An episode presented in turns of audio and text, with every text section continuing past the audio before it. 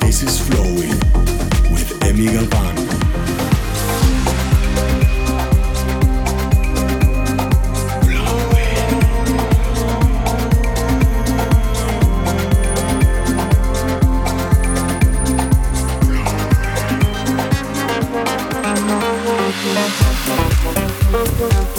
Galvan in the mix.